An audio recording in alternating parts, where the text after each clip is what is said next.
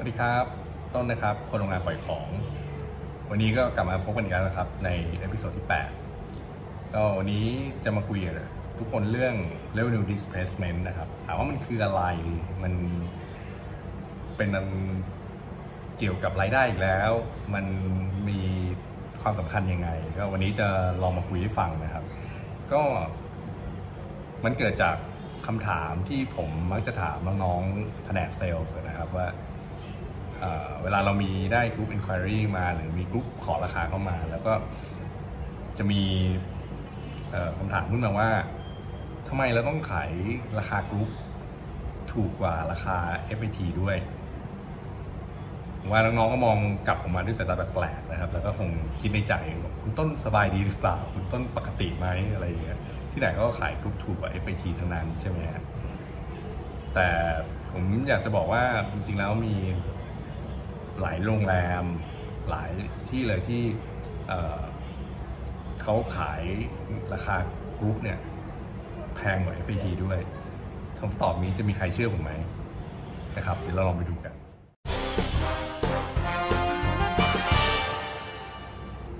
เอาละครับ เรามาคุยกันเรื่อง revenue management ก่อนก็อยากให้ทุกคนรู้จักหลักของ revenue management นะครับ ก็มีหัวข้อด้วยกัน ก็ เรา selling the right product to the right customer at the right time at the right price to the right channel with the right tool นะครับก็หลักมันก็คือง่ายๆแหละก็คือขายให้มันถูกที่ถูกเวลานะครับ เพราะฉะนั้นคืออด้วยหลักการของ revenue management ตัวเนี้ยเราอาสองข้อคืออย่างเช่นเราขายห้องพักขาย product เราเนี่ยให้ในราคาที่ถูกต้อง นะครับ แล้วก็ให้กับลูกค้าที่ถูกต้องด้วย ถามว่าแล้วตัวเนี้ยมันจะช่วยอะไรเราอย่างเช่น ในช่วงวันหยุดยาวหรือสงกรารหรือปีใหม่ก็ตาม เรารู้อยู่แล้วว่าโรงแรมเราเต็มแน่นอนนะครับ ถามว่าถ้าเป็นอย่างนั้นเนี่ยเเราถ้าเกิดมีกรุ๊ปขอเข้ามา โรงแรมเราเต็มด้วย FAT อยู่แล้ว ในช่วงเวลานี้อะย้อนกลับกลับไป 2 ปี 3 ปี 4 ปี คือเต็มด้วย FAT อยู่แล้วแน่นอน แต่อยู่ดีมีกรุ๊ปเข้ามาขอเราบอกว่าเออเราต้องการ ได้เขาต้องการได้เวลช่วงนั้นอะ20 ห้อง ถามว่าถ้าเป็นช่วงเวลาปกติเราโหขายเลยแน่นอนยังไงก็เอา แต่ถ้าเกิดสมมติเป็นช่วงนั้นน่ะเราอยู่ในสถานการณ์ที่เราจะเอาหรือไม่เอาดี เพราะเรารู้อยู่แล้วว่า ถ้าเกิดสมมุติเราเรามีปักธงไว้อยู่แล้วว่ากรุ๊ปเนี่ยราคาถูกกว่า FET แน่นอน ใช่ไหมครับ คือผมอยากให้หลักในการคิดอย่างนี้ว่า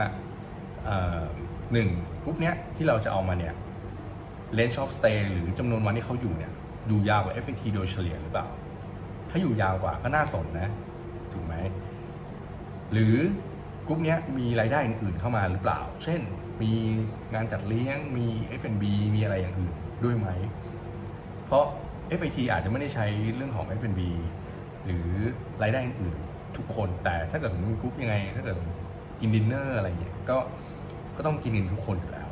นะครับ อีกอย่างหนึ่งก็คือกรุ๊ปเนี้ย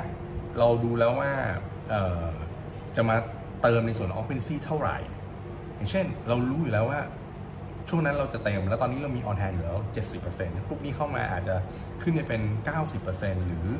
95%ก็เกือบเต็มอยู่แล้ว หรือจริงๆแล้วเราดูว่า 1 เดือนย้อนหลังมาก่อนที่จะถึงช่วงเวลาที่จะเต็มเนี่ย โดยปกติ เราต้อง 70%ตอนนี้เรา on hand อยู่แล้ว 80%เราจะรับกลุ่มนี้อีกหรือเปล่า เราก็ต้องดูแล้วว่ามันอะไรที่จะทำให้รายได้คุ้มกว่ากันได้รายได้มากกว่ากันถูกไหมฮะอีกอันหนึงก็คือตัวเนี้ยกรุ๊ปเป็นวันท i ม e business หรือเปล่า อย่างเช่น คือถ้าเกิด FAT ที่มาเนี่ยโอ้โหเขามาติดต่อกัน 4 5 ปีเลย หรือเขามาอยู่ตลอดเวลา 7-8 ปีอยู่แล้ว ยังไงเราไม่ต้องกลัวเลยว่าเขาจะไม่มาหรือ ในเทรนด์ของของ destination เราหรือหรือโรงแรมที่เราอยู่เนี่ยยังไงก็ขายได้ เต็มแน่นอนช่วงนี้ แต่อยู่ดีกรุ๊ปนี้มาจะมาขอราคาถูกกว่าที่เราเคยขายอยู่อะไรเงี้ยเราจะรับไหมนะครับก็ก็ต้องไปดูว่า แต่ถ้าเกิดเป็นกรุ๊ปซีรีส์ก็ก็อีกเรื่องหนึ่งนะก็ก็ต้องไปดูในปัจจัยพวกนี้ด้วยนะครับ ก็มันจะมีอีกหลายปัจจัยที่จะต้องดูอย่างถ้าเกิดสมมติเราไม่รับกรุ๊ปนี้ เราจะมีความเสี่ยงไหมในการที่ที่เราจะรอรับ FPT ในบางบางปีอาจจะ เอ๊ะเออมัน on the book เราหรือว่า booking ของเราเนี่ยมันต่ำกว่าเวลาเดียวกันของปีก่อนๆ เช่นปีก่อนถ้าเป็นวันที่ 20 ของเดือนนี้น่าจะมี booking on hand อยู่แล้วเท่านี้เท่านี้ แต่ตอนนี้เราไม่มีหรือเรามีไม่ถึงปีที่แล้ว เราก็ต้องกลับไปดูนะครับ ดูรายละเอียดพวกนี้มันเป็น data analysis ตัวออย่างหนึ่งที่เราจะต้องเก็บมาเพื่อมาตัดสินใจว่าเราจะรับพิเศษหรือไม่รับพิเศษตรงไหนอะไรอย่างเงี้ยแล้วก็เป็นเรื่องของการตั้งราคาด้วยนะครับก็อยากฝากไว้ตรงนี้นี่คือส่วนของรายได้นะครับที่ที่เราสมมุติเราตัดสินใจว่าเรารับรู้รายได้ที่ FAT ที่เราเสียไปที่ที่เอาในส่วนของห้องเอามาขายให้กลุ่มเนี่ยก็คือ revenue displacement ในทางกลับกัน นะครับก็ถ้าเกิดสมมุติเราไม่รับกลุ่มเรารับ FAT ก็คือตัว revenue ที่เราเสียไปหรือรายได้ที่เราเสียไปของกลุ่มเนี่ยก็คือ revenue displacement เหมือนกันเพราะนั้นเราต้องเวทหรือชั่งน้ำหนักมันดีๆว่า displacement ตัวไหนที่เราจะเสียนะครับ ก็เสียให้มันน้อยสุดเพื่อทำรายได้ให้มากที่สุดนั่นคือหลักการนะครับ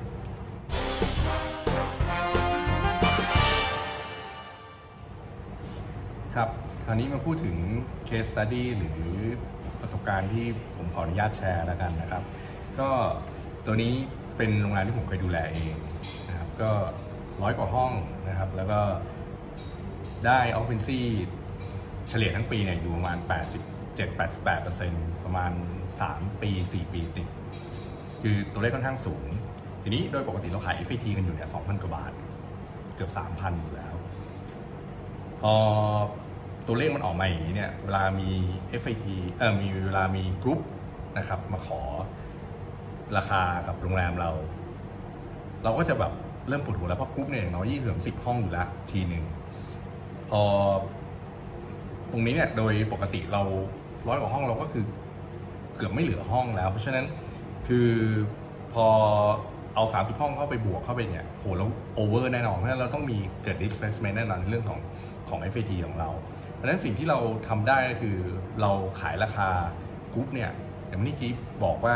FAT เราขายอยู่ 2,000 กว่าบาท แต่กรุ๊ปเนี่ยผมขายถึง 3,000 กว่าบาท คือลูกค้า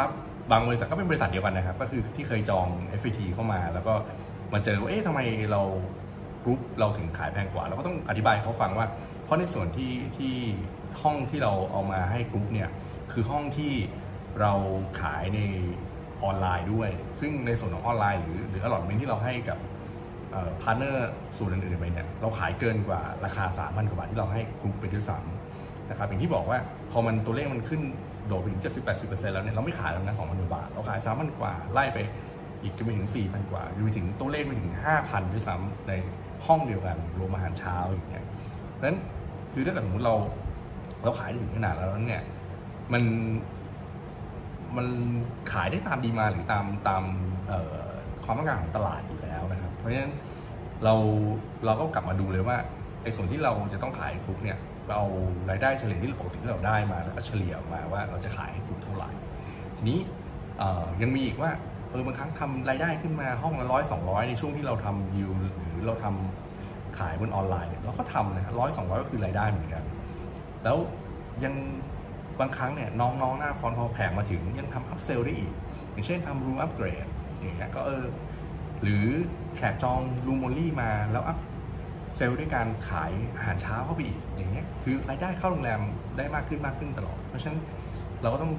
มาดูว่าไอ้ displacement ที่เราจะเสียไปถ้าเกิดเราเราขายกรุ๊ปเนี่ยเราเราต้องได้รายได้ที่คุ้มค่ากลับมานะครับเออ อย่ามองเห็นว่ามันเป็นตัวเลขใหญ่ ๆ หรือว่าตัวเลขเยอะๆในการที่รายได้เข้ามาครั้งเดียวแล้วเราอยากจะได้มันตลอดนะครับ ก็ต้องกลับมาดูรายละเอียดตรงนี้ด้วย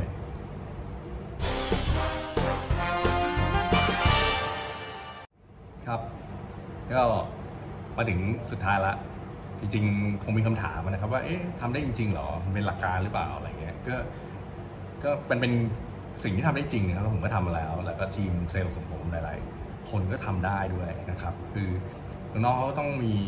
เอ่อ strategy มีวิธีการพูดคุยกับลูกค้านะครับให้ลูกค้าเข้าใจ แล้วก็ถามว่ามันยากไหมมันยาก แต่สิ่งที่ได้กลับมาเนี่ยคือ performance คือเรื่องของรายได้ที่ที่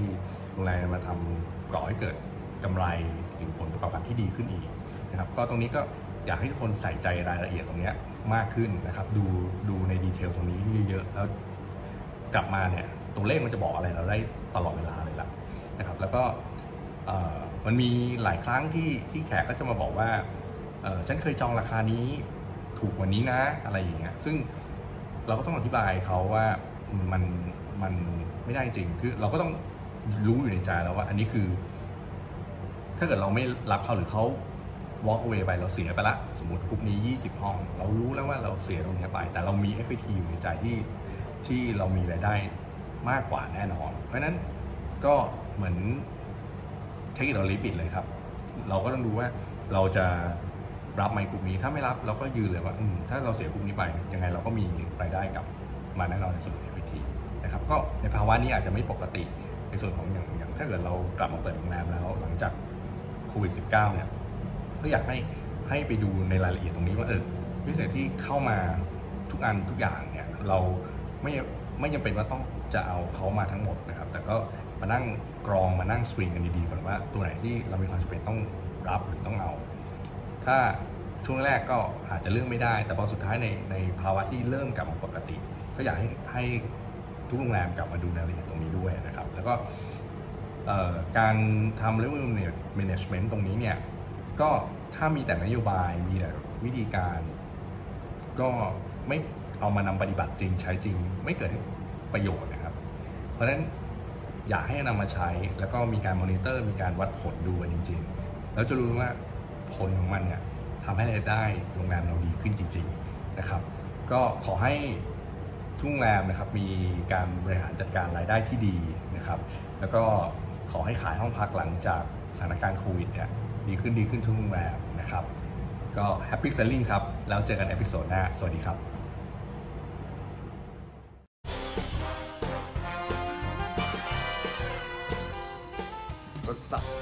นะครับ